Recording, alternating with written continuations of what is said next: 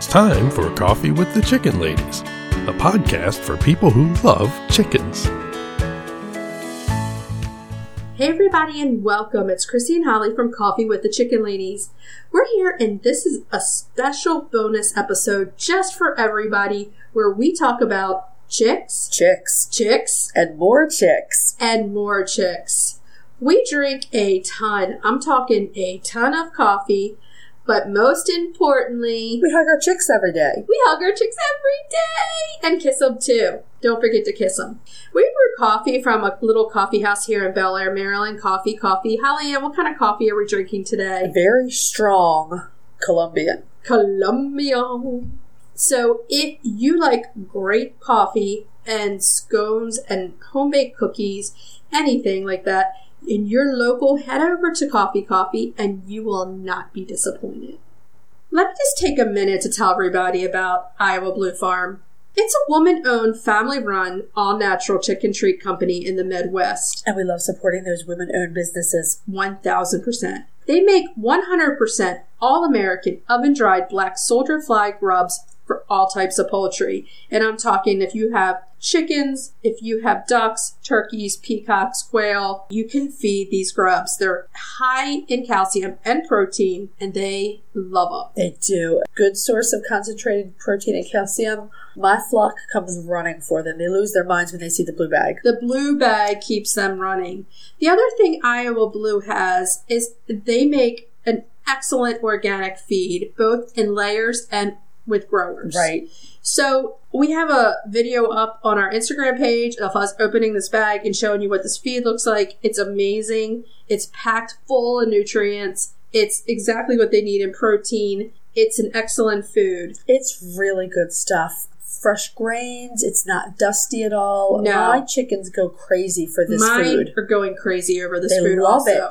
So if you want to go over and give them a try, go to iowabluefarm.com and when you decide you want to try it, go in under the coupon code and put coffee all caps 25 and Iowa Blue Farm is giving anyone who's listening to us and hearing this 25% off site wide their first order and this is an excellent deal. That's a really good value. It is a good value and it's a good way to try something and see if it works for you and get a little bit of a discount. This stuff is high quality and you will not go wrong. Coupon code coffee with all caps 25 anything you choose For your first order. for your first Yeah. order you can't go wrong. So go ahead over iowabluefarm.com and give them a look. They're baked with love Shipped with care. and And shipping is always free. So this is a special bonus episode, Chicks 101.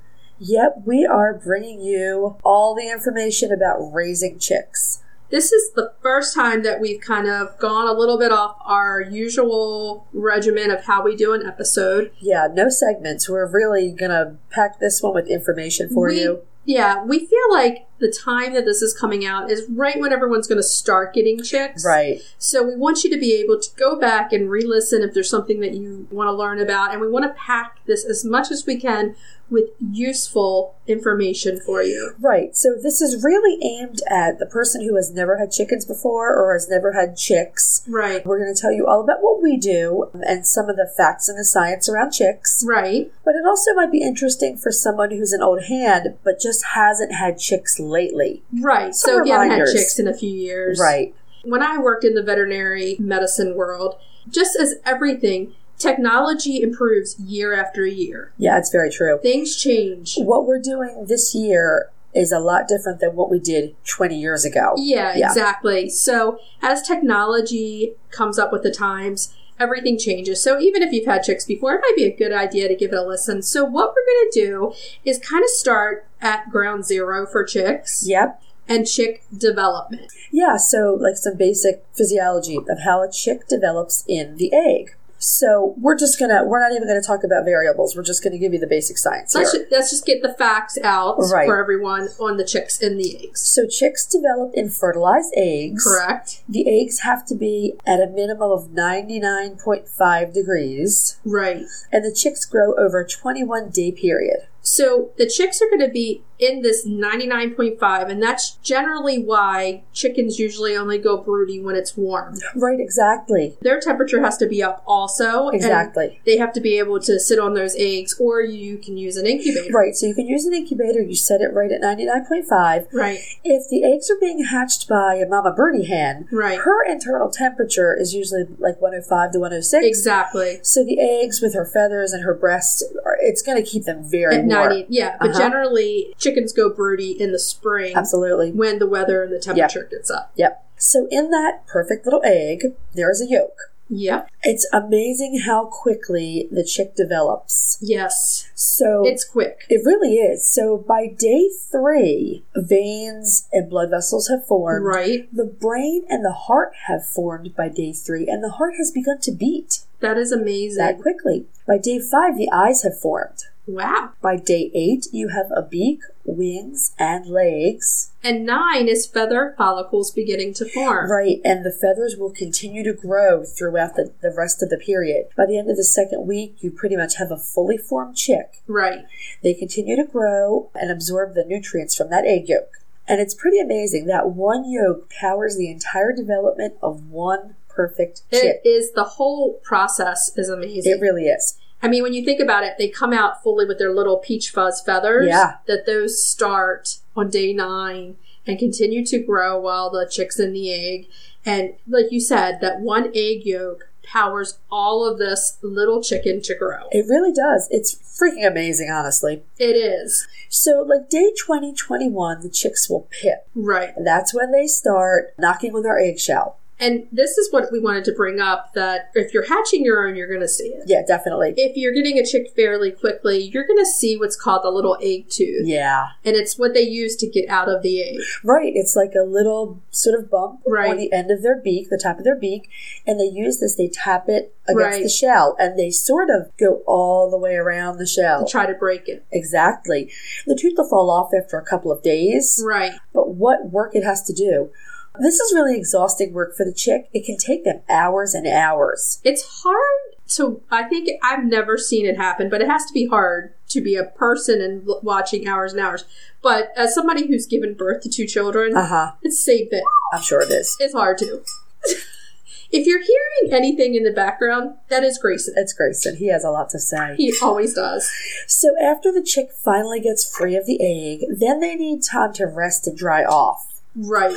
And that egg yolk that they consumed in the egg, in the shell, is still nourishing them for a couple of days Right. after they're born. So for a while, if you listen to us on a regular basis, you're going to hear some stories about broody hens and Uh, everything when we yes. talk with Fiona, but this is just straight chicks. So if you're having an incubator and you have the chick in there, the chick's going to need to stay in there for a little while to dry off Right, before you take it out. right. Their Um, primary need is heat Right. and rest. So Heat. you need to let them dry off and let them rest. and if you exactly. have a broody hen, she's going to be doing that herself. Right, right. So she's going to be staying on the chick. So it's good to know like which way they're going to go. You have to give them a little bit of time. Right. you don't want to just take them, grab them, and start. No, no, definitely let them rest, let them stay warm. And dry off is the I mean, crucial thing. honest to God, it is so amazing. It the fact really is. That this egg comes out, it's fertilized, and then 21 days later, you have a chick. Exactly. I mean, If everything is right, if If- it's fertilized, if it has all the Yes. temperatures it needs, right? exactly. So then, what we want to get into is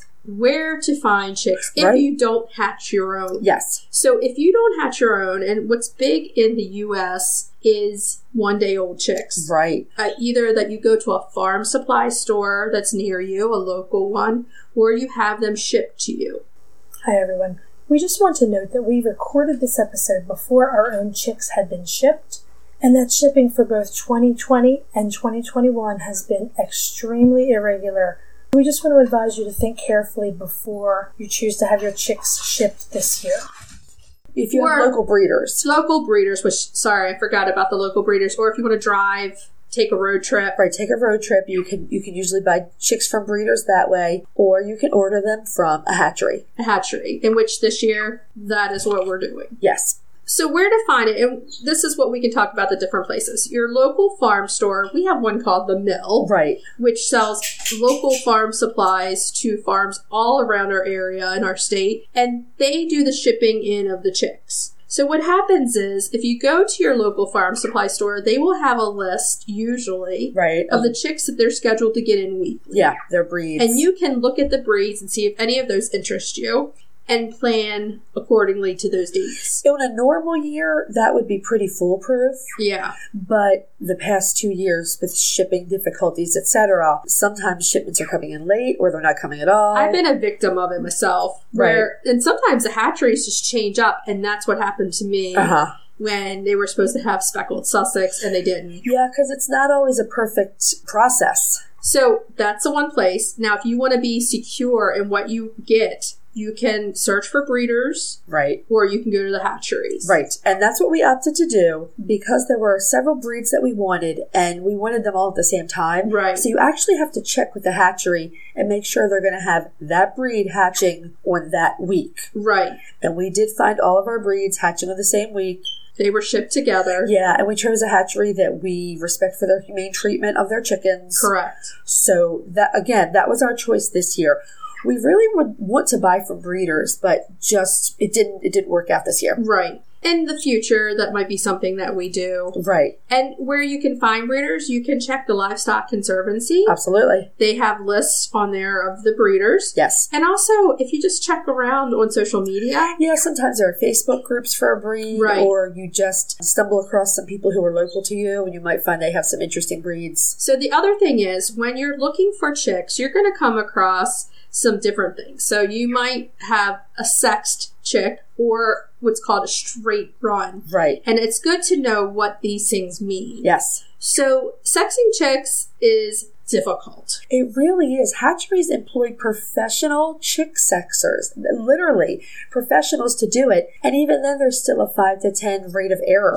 Exactly. Yeah. So one out of every 10 is not going to be correct. And Exactly. if there's 55 sitting in the bin, Right. there's some roosters Yeah. in there. The other thing is some chickens are auto sexing. Right, that's yeah, and if you definitely cannot have a rooster or do not want to want to have a rooster, check out some of the auto sexing breeds. One of which we're getting right, the we have. cream crested leg bar that we're getting are an auto sexing breed. Right, So females and males look different at birth, right. and straight run means unsexed. So if you get your chicken straight run, prepare for some roosters. Yeah. With talking to Fiona, we found out that basically for every hen that hatches, a rooster does too. You know, I was Or having- Uh, more. Or more. I was having a laugh with my sister the other day because when we got our first batches of chickens, we got the coach and straight run. And somehow we got lucky and had like six or eight hens and two roosters. Wow. Just dumb luck. Yeah, that It is. does not always work that way. This is a story from last year. Someone that I know, her sister went out and bought chickens and chicks and thought she was getting six hens and got five roos. Oh boy. It's not good. No, so if you are buying chicks and you don't want roosters, make sure they are Look- not straight Look run. for the sign that says pullets. yes. because pullets means girls. Right. So if you have that, but like we said, it's usually a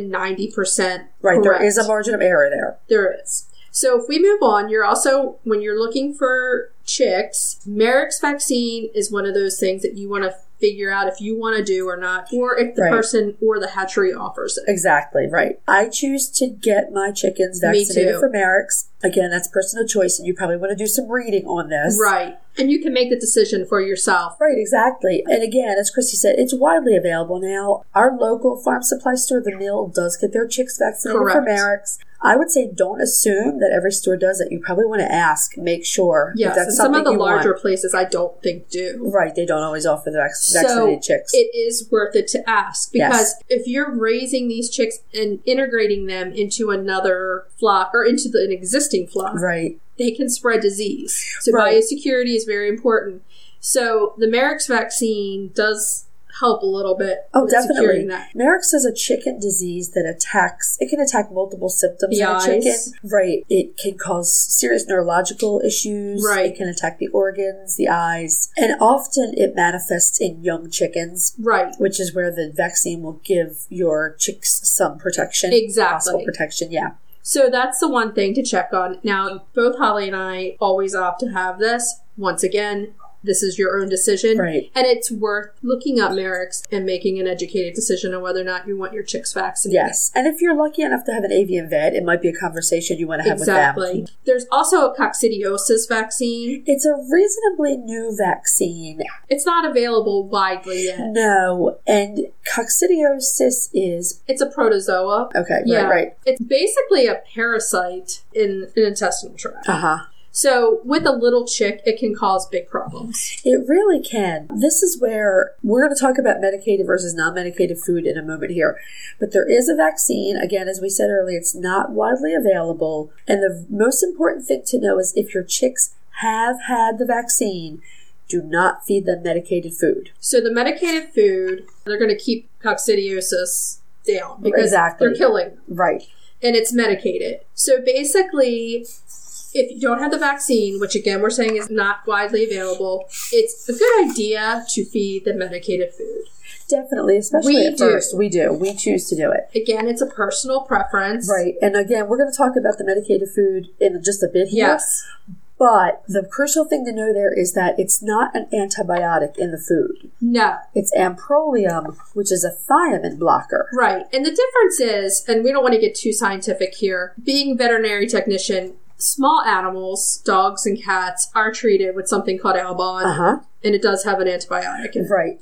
So I think that's where some of the misconception It's comes. entirely possible from- because if you're worried about giving your chicks medicated feed because you don't want to use a broad spectrum antibiotic, right. you are not doing that. You are just using a Right. thiamine blocker to, to protect them from Exactly. the coccidia. And I honestly think that's where the confusion comes probably, in. you're probably right. because in small animal like dogs and cats, that medication is used, which is an antibiotic. Right. Because them themselves, the protozoa, can cause bacteria overgrowth and everything in dogs and cats. Right. It's okay. different than in chicks Right. and chickens.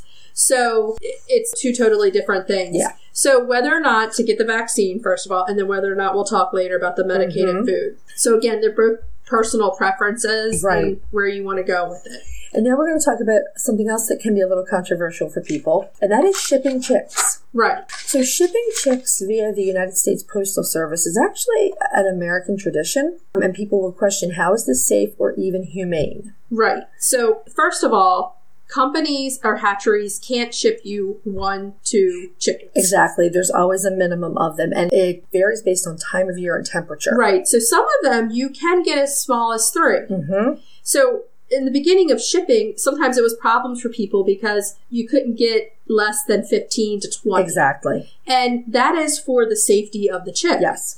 So basically the chicks they eat the yolk, Mm-hmm. They can go up to 72 hours without Right. eating. Mm-hmm. so they're not starved. They're Right. definitely nutrient packed at that point. Yes. Their primary need is heat. Is heat, and that's why you have multiple chicks in shipping. So you have the chicks placed in the box with bedding and a heat pack, Right, and they are always shipped express. right.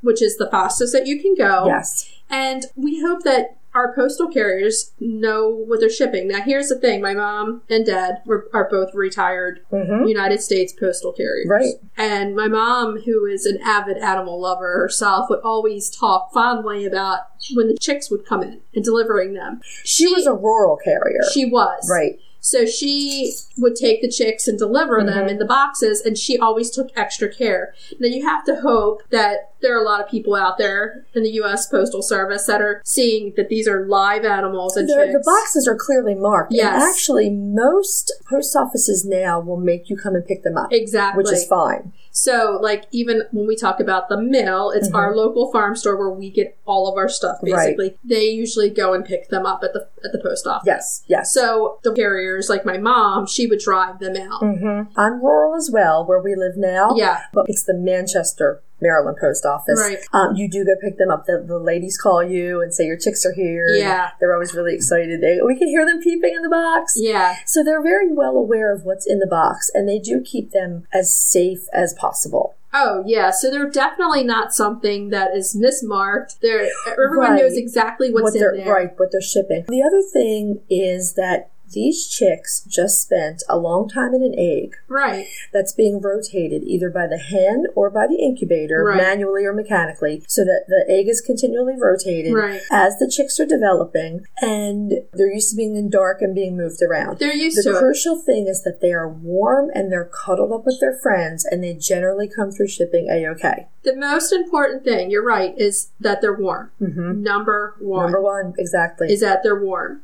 So, like last year, the girls and I went to the store. We picked up our lavenders, Mm-hmm. and we were supposed to pick up one olive acre, and they didn't hatch yet, and we were only getting one. right, So they're like, "Okay, you have to come back." The whole shipment didn't come in, right, exactly.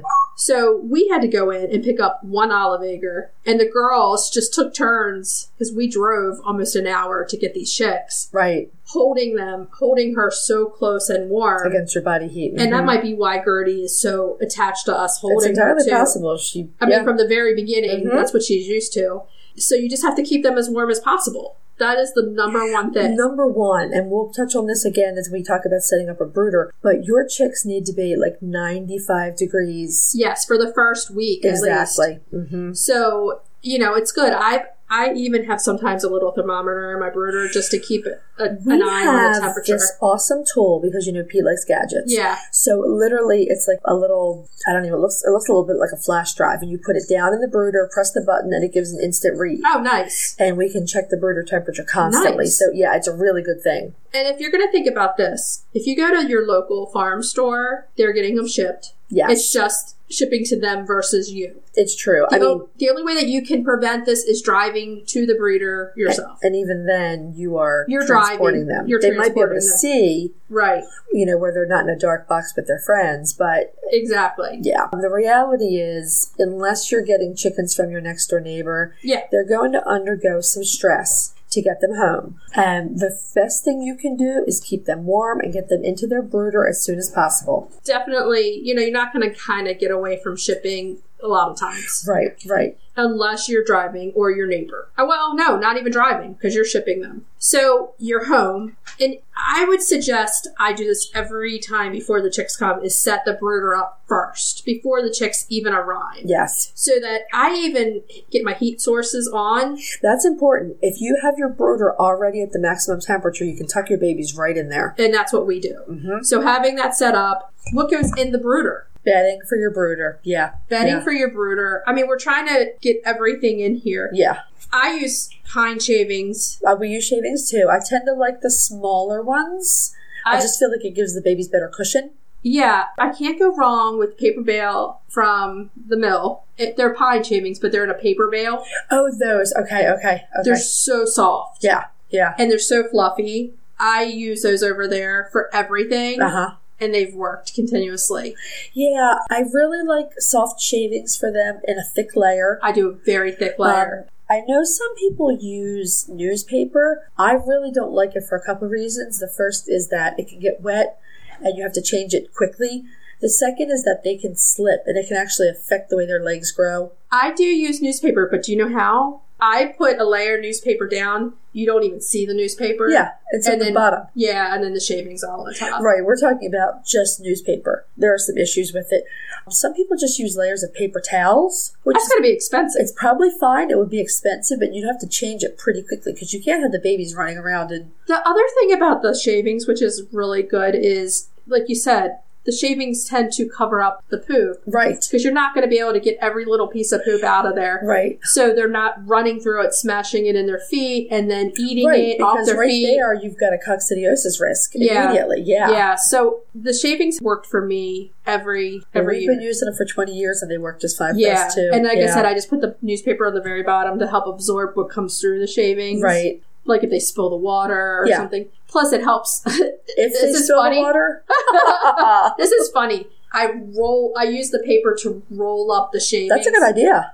To clean out, Yeah, and yeah. then I take the roll, which is like so thick, and Uh-huh. throw it in the trash Yeah, can. that's perfect. That's a really good idea. I've always done that, and now we're going to move into basically care and feeding the chicks. So we're going to Exactly. talk about when you walk in the door, have the brooder set up. Right. Immediately after getting them in the brooder, watch them for a couple of minutes. You know what I do all the time is I show them the food and water instantly. That's what I was going to say. So generally, and this is probably old timer practice because we've been doing this. From I the dip beginning. their beak, Yes, each one in exactly. the water. We watch to see which is the most outgoing chick, and we usually choose her. Gently dip her beak in the water, Yeah. show her the food. She'll catch on pretty quickly, and Yeah. she'll show all the rest of them. Oh yeah. Yeah. I do it to each and every one of them. to oh, be okay, honest. that's fine. I yeah. just take every one of them to the food and water. I've been doing that every single time. okay. And I've never had a problem with them not seeing the water. Now No. they'll make a mess. That's for Well, sure. they're going to. They're babies. Yeah. Babies make messes, they and that's make okay. big messes. that's interesting. I've always just done the one chick, I've done every single one. and and you know she'll show them, and they, I mean they're all eating and drinking within a Yeah. few minutes. But Yeah. that's that's interesting. Yeah. But yeah, they're gonna make a mess. They're gonna poop in their water. They're gonna kick stuff around. Their it's babies. the one It frustrating happens. thing is you're changing water like 20 times a day in there. You know what? Just give up on clean water.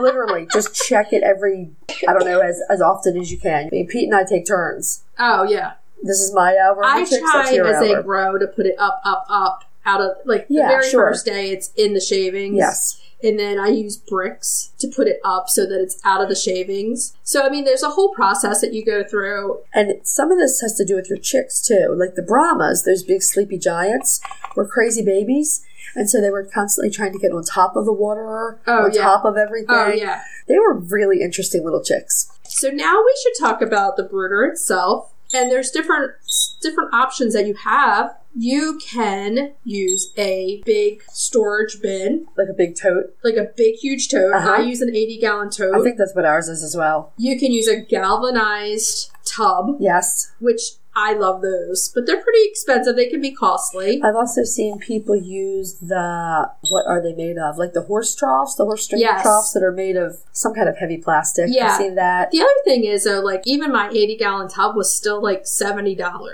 Oh yeah, they, they cost They're a lot. Yeah. expensive. So you can use pop ups. I would generally want to use a pop up after the first week or two because there's all air coming in. Right. Now, I use the big 80 gallon tote and the walls come very high. Yes. So the first few days you don't need a top. They can't get out of there. Mine Right, can't. unless you're trying to protect them from something like a dog, a cat, a kid. Exactly. Right. but the walls themselves keep the heat in. Yes, they do. It's true. So that's why I like that for the beginning. Yeah. And as they grow and feather, then I bring a pop up out. It's amazing how fast they grow and how fast they need more space. They need more space. So the pop up is a really good option for that. Yeah, and pop ups, you can just order on Amazon and get them in a day or two. Yeah. And they're good to have. We've talked about this on our normal episodes. First aid pop ups. If you're having a problem with a chicken, you need a place for the chicken to be safe. The same pop up can be used for a brooder. Right. So we're actually going the same route. We are going to use our big totem first. Right. As they get bigger, we're going to move them into a pop up. And Pete actually ordered a second pop up to use when we take them outside, and we'll talk about that in a bit. Right. And then the other thing that a lot of people do is build a brooder themselves. Yeah, wooden boxes. Wooden Uh-huh. boxes are great. Yes, It's also, if you do it tall enough, it can keep the heat in again. Right. It gives you a place to hook something. So, all those things are very good I've options. seen some on farm supply websites that look like like an octagon made out of vinyl panels. oh, yeah. I think they snap together. I'm not sure. I've never seen them. They in also person. have like cardboard ones that you can buy at the store. But probably here's like my a thing. heavy cardboard. Something like that, but they don't look very tall. And the Yeah. thing that people aren't going to understand is these chicks sit in the palm of your hand for a total of days, and then they're going to be bigger. They grow so fast. So, like, the walls have to be tall, or you have to have a lid on this. And at a certain point, the lid is not voluntary anymore. No, once they get a few more wing feathers, Yeah. they're going to be flying out of the brooder. There's some that you can get, they look like a little barn, it's a cardboard. Yeah, If you plan on keeping chickens for years, and it's almost better just to invest in something good that's yeah, going to or work for build you, something good or that'll build. that will work long because you're term, going to use right? it every year. Yeah, yeah, definitely. So now that you have your actual structure, then this is something that we've been going back and forth about, and it's brooder heat source, Right. So back in the day, all we had was a heat lamp. heat lamp. And the wisdom was you would choose a red heat lamp Yep. because the red would let the chick sleep easier at night. It was supposed to keep them calmer. Uh, Yeah. Now I've used heat lamps almost all the time. Right. I put it up. My system is kind of funny. Like this system is foolproof. It had worked for me. I put the tote on a little bit of a stack and then put blankets and everything under it because I put the brooder in my garage. Right. And then behind the brooder, I put a wood ladder that we have, Okay. like a tall five foot wood ladder. Uh huh. So I start with different levels. So I'll put the heat lamp on the bottom rung of the ladder, hanging over. Right. And then as they get bigger, I put it up another rung Right. so that the heat is less and less on the brooder. Yeah. And the idea there is that as the chicks get older, they need less heat. And So you also, the Move heat, it by increments. you want to keep it so that it's away from the shavings as much as possible. Yes. That is where heat lamps become a major fire hazard. Right. And that is why new technology, as we keep talking about, technology becomes new. They discover new ways of doing things Right. that are safer. And so This year, this year we're both taking the plunge. we bought Brincy Bruder plates. Yes. So we're going to try the safer route. And, you know, the heat lamp has never been bad for me, ever. No, I've never had any trouble with it either, but there are a few things I really like about the Bruder plate. Yeah. The first is that it uses less power. Yeah. It only draws 12 volts. And the heat lamp is powerful. yes. So yeah, it you're really using is. a lot of electricity to run that. The heat plates run on the same radiant heat technology that the new coupe heaters use. And Right. if you've listened to us, you know that we're really a fan of these panel coupe heaters. Right. They're very, very safe. They're very eco friendly as far as not drawing that much electricity. And the surface doesn't even get hot enough to burn. Yeah. The chicks, the shavings, anything. Right. So you're going to feel better when you have to leave the house. hmm And believe me, this light, the heat source can never go off. Right. You you can't just turn it off during the day. Your chicks must have that heat. Yeah, And the first week or two, it cannot be below 95 degrees. right. So, you know, this is something that you can again look up online hmm and purchase it and have it delivered. We have our, you know, we're already going with Right. So, this is something that we like. Again, personal choice. It's a, it's a good thing to think of if you have any fears of the heat lamp. Yeah, and the, literally the burner plate. It looks like a table. It has legs, And it rises as the chicks get larger. right. So you can apparently you can even put one end of it up, Right. but you would push it up so the table As it would get gets higher and taller. higher, right? As the chicks need less heat, you can also adjust it based on your breeds. Like if you only have bantam babies, you can Right. keep it pretty low. Right. If you have a bigger breed, you can pop it up a little bit. I have been told by friends who use this that as the chicks get bigger, they like to roost on top of the plate too. I'm sure, which it would probably still be warm. Probably, yeah. all these things like it feels like this is pretty serious talking but we just want to get these things out first that are the facts Right. and let everyone kind of look at things and make their decisions having chicks in reality is really fun and it's a great family experience as long as you're prepared Right. so this is why it's a little bit more of a serious episode but we just want everyone to know all the facts out there and Oh yeah, I mean, being able to listen to us while you're working or driving, you know, lets you absorb some of this information rather than having to pour through book after book. yeah The back to the Bruder Parade a little bit. It's it's a little bit of an experiment because there are a couple of questions I wanted to answer. right We both have heat lamps on the side in case we need them. right we do But I'm wondering two things. The first is, do the chicks rest better because they don't have the light on for 24 hours? right The jury's still out. We're trying to decide on that. The other is we're thinking that the chicks like the plate more because it's more natural. It's like diving under the Right. birdie hen to cuddle up. Well, a lot of people in the brooder, and this is one of those hints that I've seen along the way, is you can use like a feather duster and I've seen hang that. it in your brooder, I've actually seen, and the chicks get under it. yes, I've actually seen a faux feather cover that you can put on top of the brooder plates. Right, It's really cute. Yeah. I can see where the chicks would feel very comforted by that. exactly. And then on top, you are going to be with the chicks, given your own human, you know, Right. holding them and everything else. So, yes, if, to be as natural as possible, the plate kind of takes place as the broody Yeah. mom. Yeah.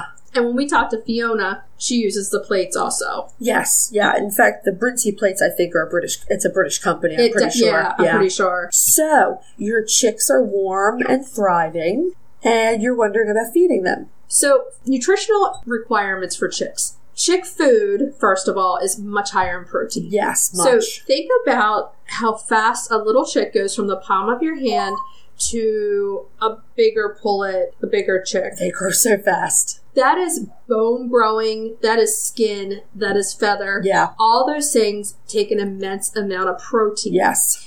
It makes me think of a little bit like on the Harry Potter movies, and they're like, grow the bone. And Right. They hit like the wand. It's The fast. food has to be where they're getting their nutrition. 20% protein. Yeah. It has to be really, really high in protein, and that for at least the first seven to eight weeks. Right. Then you can come down afterwards to 17 to 18, Mm-hmm. and you want to keep that going for a while. Yeah, like four or five months. Mhm. I, on my chicks personally, I keep them on chick food until they lay. It's not Okay. always possible. Right. The last girls I did because they went into their own run. Right. So basically, when the first chick laid, then I started mixing the regular feed in. Yeah, that's when you switch them to a layer feed. Right, And layer feeds is usually about 16% protein. right, and it's bumped up in calcium. too. Exactly. So the problem is sometimes they, when they're young, you don't want them to have as much calcium. It can affect their kidneys Right. a little bit. Yeah.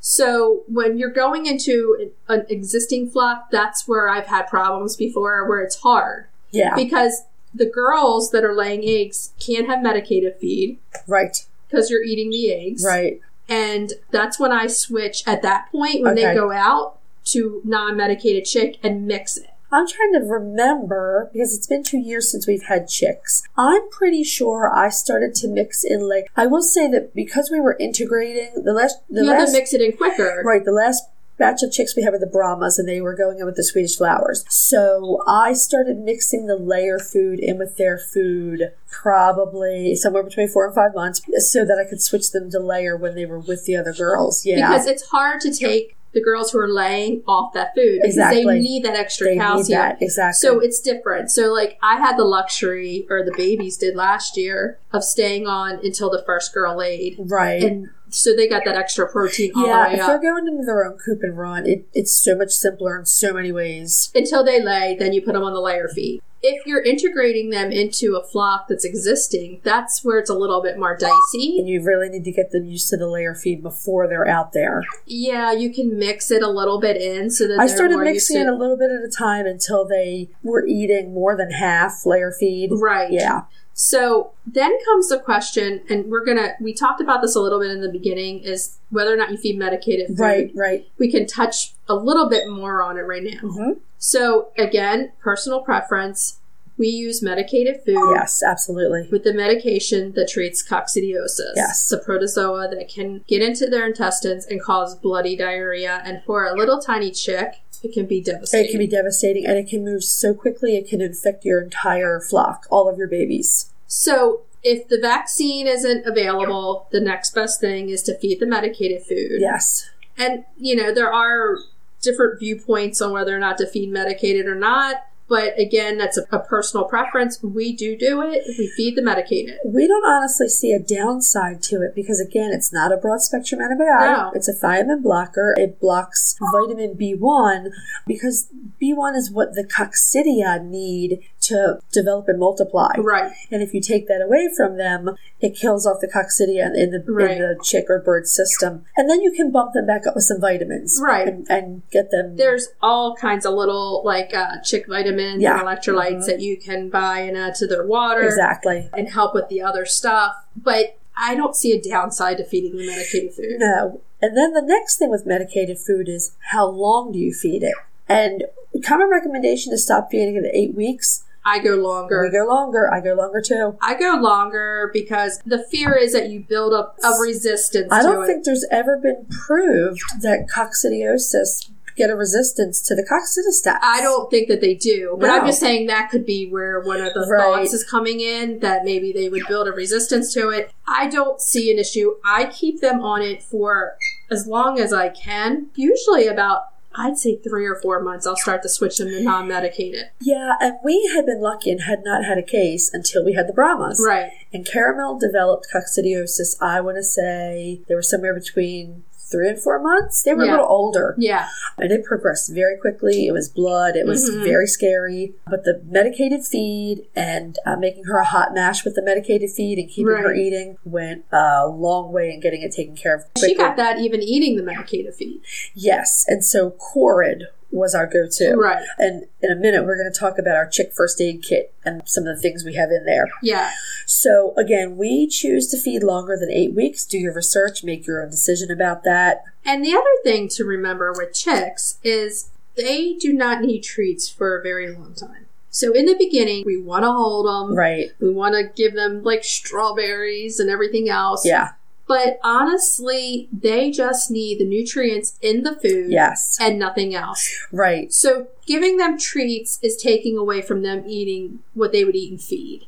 So in the very beginning, I don't give them treats till they're out in the run, basically. When I probably do a little sooner than that. yeah, Definitely nothing the first couple of weeks. I probably Yeah. don't do anything the first month. yeah, And then after that, but generally what I'm giving them are the kind of grains you would find in a whole grain chick food anyway. Right. And I think that the Iowa Blue Farm grower Yes. would be good at that point too. Absolutely. And again, it has those grains in it that they can eat naturally and they do really well with. Yeah, I think like it's so funny. The first treats I give them are like little pieces of dandelions Yeah. because they're supposed They to love be really good. They're dandelions, yeah, supposed to be yeah. really good for them. And then I kind of I do move to strawberries. I don't generally for the first few months I don't give treats, No, they don't really need. but you want to. right. You want to be like, oh my god, they're so cuddly. You want to just give them something, but it's even best. grass, even grass, which is so natural for them to eat and they love, they really shouldn't have access to that for the I- first couple of weeks. I love when you take them out and they're in the grass for the first few times and they find a worm.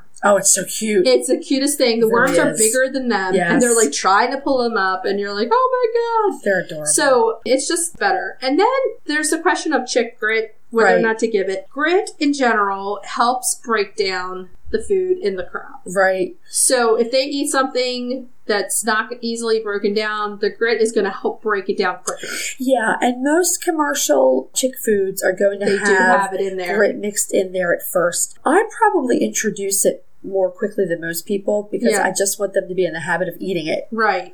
They really, really need it. And I was told at one of our farm supply stores that they've just discontinued carrying it. That's just crazy to me. Well, if I can't find it, I'm telling you, I'm going to take some of the adult grit and bash it up yeah, till what you it's could small do. pieces for them. Yeah, Yeah. yeah, it's like the chick grit is kind of very fine. It's little teeny polished granite bits. yeah, yeah, yeah. It definitely will help that crop get used to it and get them used to eating They, it. they really need it to grind their food. Oh yeah, and if you have them out in the grass at all, Yeah, they need it for yeah that. they do. Definitely for sure. So let's move on to the chick first aid kit. Yes. Now we've talked about in previous episode a chicken first aid kit. Yeah. And this is kind of the same, but you just want to make sure if you have a chick that you have the stuff geared towards chicks also. So Right, right. when you go out and when you order, you want to start to get these things. And everybody that's going to the farm supply store has seen the little envelopes. It's like little three packs of Yes. Save a Chick, Yes. electrolytes, and probiotics. Exactly.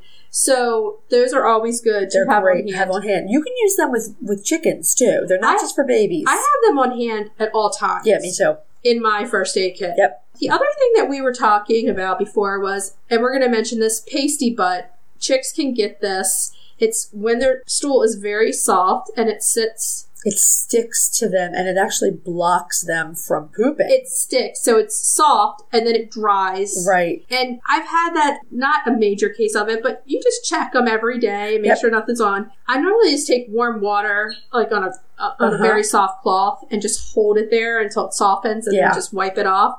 But if it can be really bad, you have a trick, which is giving them some ground up oatmeal Yeah. I, in their I- feed. Someone told me this years and years ago, and I'm not sure if it's the starch and oatmeal, whatever it is. If you give them ground up oatmeal, it can help with the pasty butt. We did have some pasty butt with our last batch of chicks that were shipped. hmm All we had on hand were the quick oats, and you can actually crumble crumble them with your fingers. Yeah, and if not, you can just put them in a food processor. Exactly, a coffee grinder, anything like that. Yeah. Get it ground up. The chicks love them. You just sprinkle it on top of their food. They go crazy Yeah. for it. Yeah, I'm sure. And so that's kind of one of the first treats you can introduce if you need to. If you need to for that. And then Right. we always say the polyvisol, which chicks, you have to make sure some chicks can have a vitamin deficiency and get rhino. Right. There's Rhineck and a couple of other vitamin deficiencies that can manifest themselves Vitamin neurologically. E, polyvisol is definitely one that you want to have on hand. Yes. And it's infant nutrients. Right. So you're in the grocery store or the Walmart, any kind of store like that. And you could probably order on Amazon too. I keep it in the first aid kit all year round. Yeah. Yeah, I do too. In case somebody gets sick, it's not going to be a bad thing to give. It's really rich in vitamins and nutrients. You want to make sure you buy the one without iron. Your Yes. chickens do not need that extra iron. They don't need iron at all. No, and it, it's an excellent source of vitamins for several neurological Right. Rhino, vitamin one of them. deficiencies. Rhinoc is a big one in the youngsters. And that's yeah. what the chicks get. Yeah. And generally, the Rhineck, they it seems to be the chick that gets pushed out a little bit more, can be. and they're not getting the nutrients in that Mm-hmm. Right. they need. And as fast as that body is growing, they need to replenish and replenish and replenish. Yeah, it's very important. that You they know, get so- their full complement of vitamins. right. Another thing that's good to keep on hand is NutriDrench. It's similar to the polyvisol. It doesn't have quite as many vitamins and minerals, Right. but the difference is NutriDrench. As soon as you get it in their mouth, their body can absorb it. Right. This is good for chicks that won't eat. Not that you ever want to see that happen. And then the last thing you want to have is Corid, which I have at all times. Yes, definitely. In the Um, chicken first aid kit, Corid is a huge thing that you need to keep in there. And you can read the bottle and it tells you how to dose it. Yes. If not, you can maybe call your veterinarian. They can help you with dosing, but it does give you a formula basically, right? Right, there. right. And Corid is just another form of amprolium. Right. That if you do have a coccidiosis outbreak, even with the medicated feed, Right. you want that on hand because that will save your chicken's life. In the past, I haven't had like a, a case of pasty foot, Right, but just anything around the back area. You just use a warm cloth right. with warm water, apply it s- and soften it up. And you don't want to pull anything. No. Chick's skin is very, very, Very like you fragile, can tear it yes. very easily. Don't pull anything off. Don't pull anything. And once you do that, you can put a little bit of oil around the vent, like baby yeah, oil, baby oil, mineral Vaseline, oil. even Yeah, anything like that. that to will keep stop- it from sticking. Yes. And then, like Holly Ann said, feed the oatmeal. And the thing with pasty bud is it kind of sounds funny. It's a funny name, blah, blah, ha, ha, ha. It can kill them. Well, it can because then they can't poop. Exactly, and it, it, it can kill them. Sometimes you hear a chick that you know is warm, like chirping in distress. Check it for pasty butt. Oh yeah, I every day, multiple times. Well, because we're constantly holding them, Right. but you just turn them over and look Yeah. and make sure nothing's there. Exactly. And generally, you can just look in there and make sure the poop looks normal. Right. Poop is always good to be seeing in the Yeah. border, not on the behinds. Honestly, your whole life with chickens, you want to look at poop. You want to see poop. It sounds it sounds funny, but it's true. It tells Yeah. you so much about the health of your chickens. Oh yeah. So then my favorite part, which we're coming up to, is handling, Yes. where we get into a little bit of fun. And basically, you're the mama for now. I mean, Right. and whoever's in your family, it's the girls and I. Right. Here. We definitely put them in our shirts, put them, you know, on our chest, close to our hearts, so they can feel our hearts. And handling them from day one is very important. It's important, I- but I will say this as a cautionary note: you and the girls know what you are doing Oh, really yeah. well. Yeah. So if you're not quite tuned in with knowing how to keep your chicks warm, Keep them under the brooder lamp. and you know you can take them out, but for very short sessions, make Yeah. sure they get back in. I mean, we just we take them out. We watch some TV with them.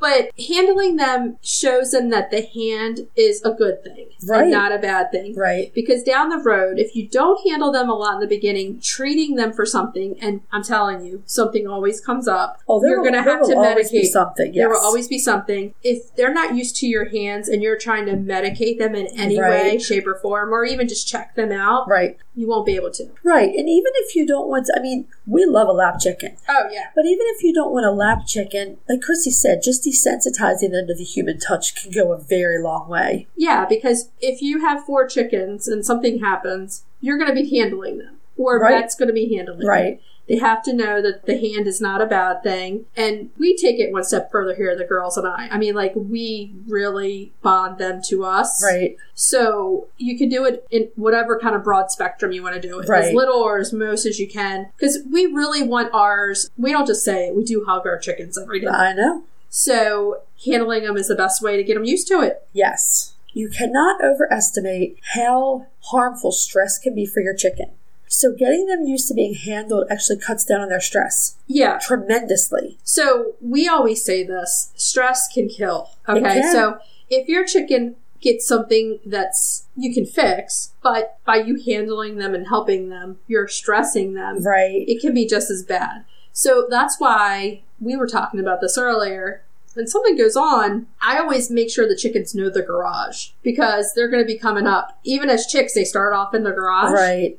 and then that's like our secondary pl- So they're spot not for them. super stressed if you have to pull them out for treatment. Right. right. Exactly, and makes that sense. starts right from the beginning. Yeah. So you know, having them I in the suppose my pop-up- basement is that your the basement same is way. that yeah. place. Yeah. So like when they come into the garage, they're not fearing it and not knowing it. Right. Or like this winter when we had bad weather, the pop ups are in their garage. Right. They have to know those things. Yeah.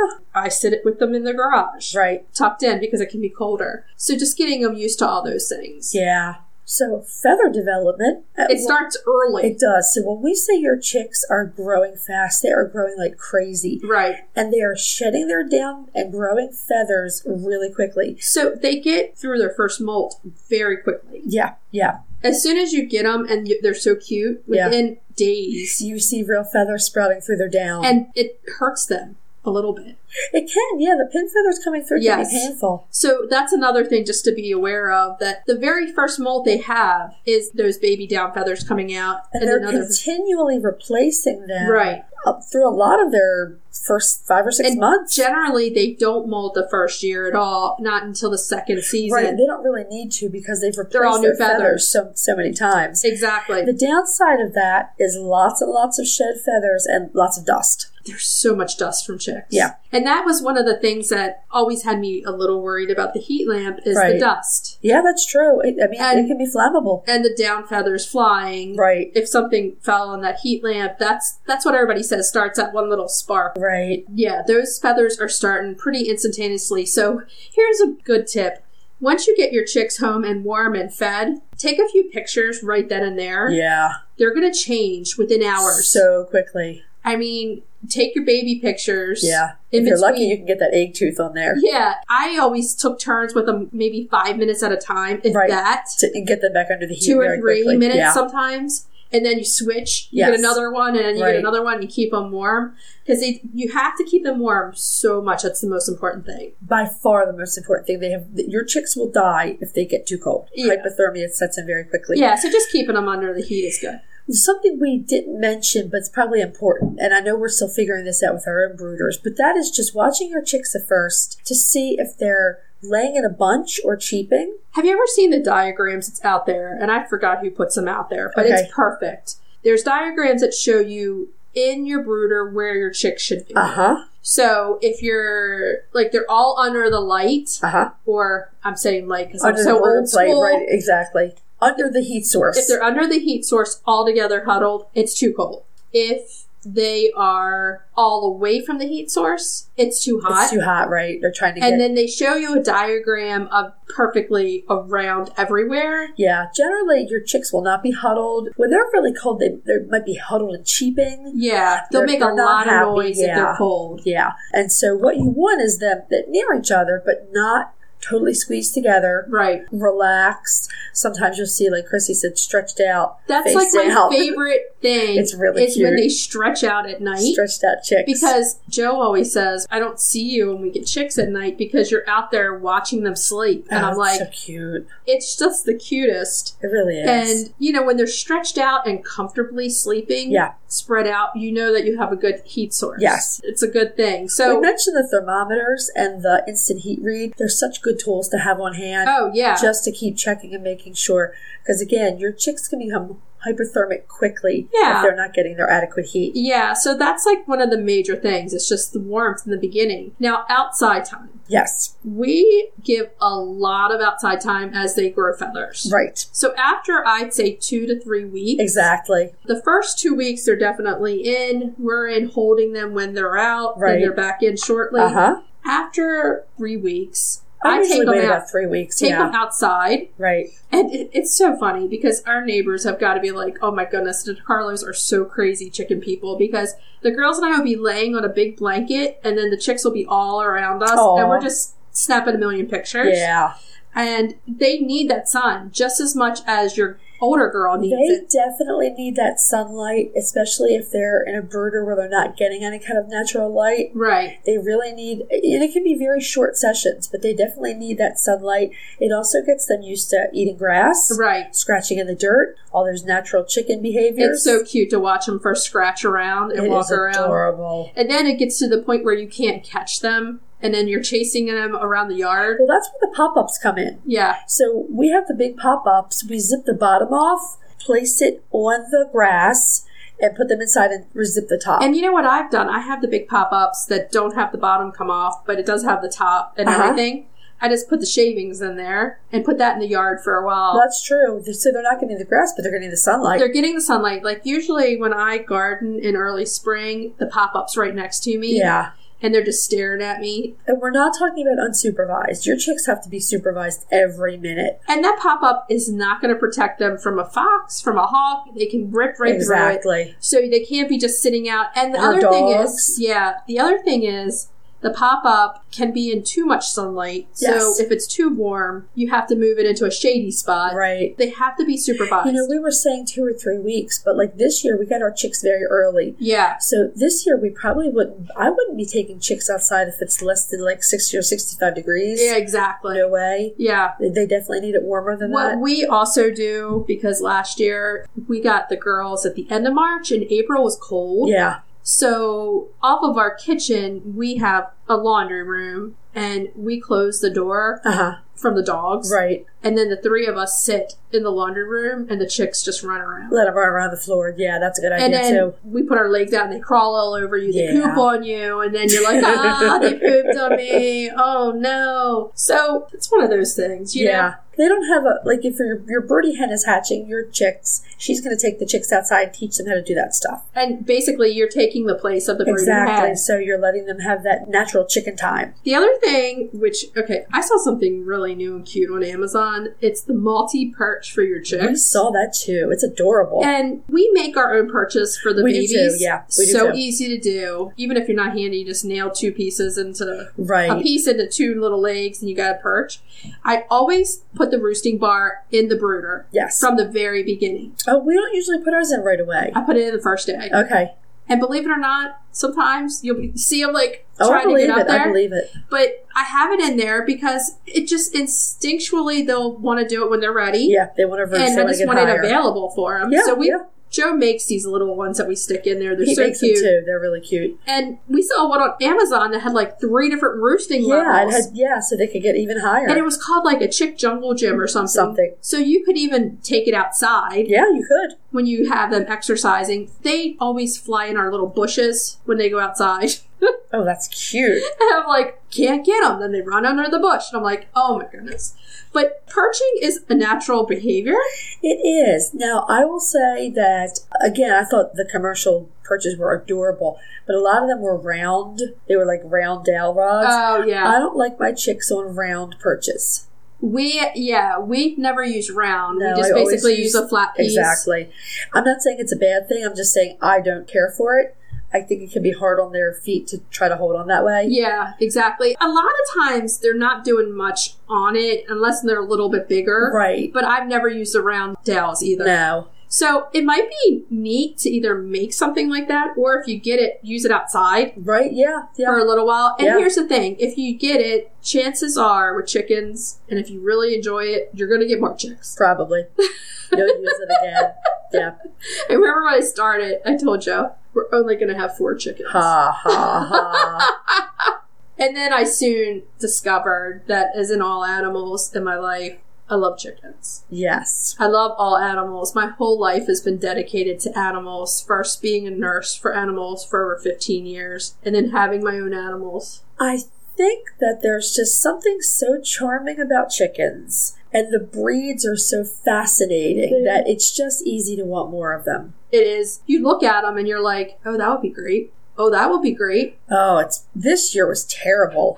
Because we're doing the breed spotlight every week and we're looking at all these different breeds. All the and to chickens. be honest, it's hard to find anything really bad with any animal, especially a chicken. Right, right. So really for So- us it came down to what breeds would fit best into our existing situations. Right. So, I mean, I have a laid back flock, Yeah. so I need laid back chickens. Yeah. So, not only for the kids, but for chickens that we have. right, right. So, that's the thing. When you're looking for the chick that you're going to get, think about your existing flock that they are going into. exactly. Unless they're getting their own coop and yard, Then you don't have to worry about it. then you don't have to worry about it. But otherwise, it's good to have compatible breeds if you can. So, if you have a laid back chicken, like any breed of Orpington, yeah, they're laid back. right. I mean, majorly. I have Orpingtons and Cuckoo Morans together. Yeah. My Cuckoo Morans love me and will snuggle with me, but they're a bossy chicken to Yeah. the other chickens. yeah. And somehow my two Orpingtons have held their ground. I and know. They're still number one Uh, it in must there. be seniority because they really do rule that. that They rule coop. that Yeah. roost. They, they rule do. it. And those cuckoos are like trying as hard as they can, but it doesn't help. so when you think of chicks, think about your existing flock yeah. because you will save yourself. Here's the thing we're, we haven't mentioned on here, but we should. As part of chicks is integration. Yeah. That we're actually going to give that its own episode. That's going to have its own episode. Yeah. But here, integration is a big deal. And listen in for what we have to say about it before, but it's not something to be taken lightly. Keeping the chickens inside, I generally keep them up to 12 weeks in. yeah, we have two. I was thinking about that. We have two. Yeah. After that becomes the real work Yeah. because then if you have an existing flock, that's your integration. Right. And we're, like you said, we're doing a whole episode on this. Yeah. And that'll be a little later in the season when it's closer to the time that you're going to be integrating these chicks. Right. There are just a few things you can do to ease this transition. Right. It takes time and patience, It does. but there are a few things you can do to ease this transition just to make it easier for your chickens and you because it can be stressful for everybody involved. So until all that, like I think we've covered all the boring, serious facts. Yeah, I mean, But- the, the one tip we have left is to make sure that you have some kind of a cover for your brooder Always. for for a lot of various reasons, like keeping Say the you're dogs inside the out. house. right, If your brooder's inside the house and somebody flies out, you're not there. right. The dog's natural instinct will not be, "Hey, this is Yeah, a chick. the- I'm going to the- leave it alone." The sweetest dog in the world is going to want to go after a chick that's flying around. Right. And it's surprising how even the heavyweight breeds can fly as chicks. Here's the other thing a cover can help your brooder with. I use the cover. I use chicken wire. okay. Okay, mine's very primitive. Two big logs. Uh huh. Okay. Yeah, it's okay. With chicken wire, and they're wrapped around the logs. Yeah, that's perfect. and then it hangs. The lamp would hang right above that. Say the lamp for whatever reason breaks, Right? It's falling on the lid. It's not falling It's in not on falling the chicks. in on the chicks and igniting the shavings. Right. exactly. So I don't know. Maybe I just worry about all this stuff, but it's good to be prepared. it is good to be prepared. My brooder lid is even more primitive. It's a window screen. Oh pile of yeah. books on it. a giant window screen. If anybody's out there and it's a first time getting chicks, or even the second time or third or fourth, and you have any questions whatsoever, feel free to DM us or email us yeah, with your reach questions. out. We'll we'll be happy to help you as much as we We'll can. be happy to help you with anything that we know. It's a lot to learn, a lot to know. And if you're doing it, it's because you love chickens and you want to get it right. So there's a lot of information out there, good, useful yeah, information. yeah, definitely. And like you said, sometimes it's hard to sit and have the time to read multiple books. right. You're looking for some good information out there. And if you need to, give us an email. So now that we've gone over all this information, I feel like we've been more serious this time, but we had to because there's so much information to get out there for everyone. Yeah. We want to say enjoy your babies, have fun. Don't take your eyes off of them for long because they're they, they grow so fast. They grow faster than real kids. Yeah, they really do. So, What do you ha- mean, real kids? Because I Human, kids. human kids. Human kids. So have fun, enjoy the ride, and put lots of pictures out there. We love seeing everybody's pictures, especially chick pics. It makes us just want more babies and more babies. Because that's what we need. So we hope you enjoyed this special bonus episode. Again, if you have any questions, please don't hesitate to email us or DM us, and we'll help you the best that we can. And until next time, everybody, what should we Enjoy do? your babies and hug your chicks. Every day, don't forget to hug and kiss them. We'll talk to you later. Bye bye. Bye. If you'd like to see more of us, please follow us on Instagram at Coffee with the Chicken Ladies. If you enjoyed this episode and you'd like to help us grow the podcast, please leave us a review on Apple Podcasts. If you'd like to become a patron of the show so that we can bring you even more high quality chicken content, please visit our Patreon page, patreon.com slash coffee with the chicken ladies. Thanks for listening.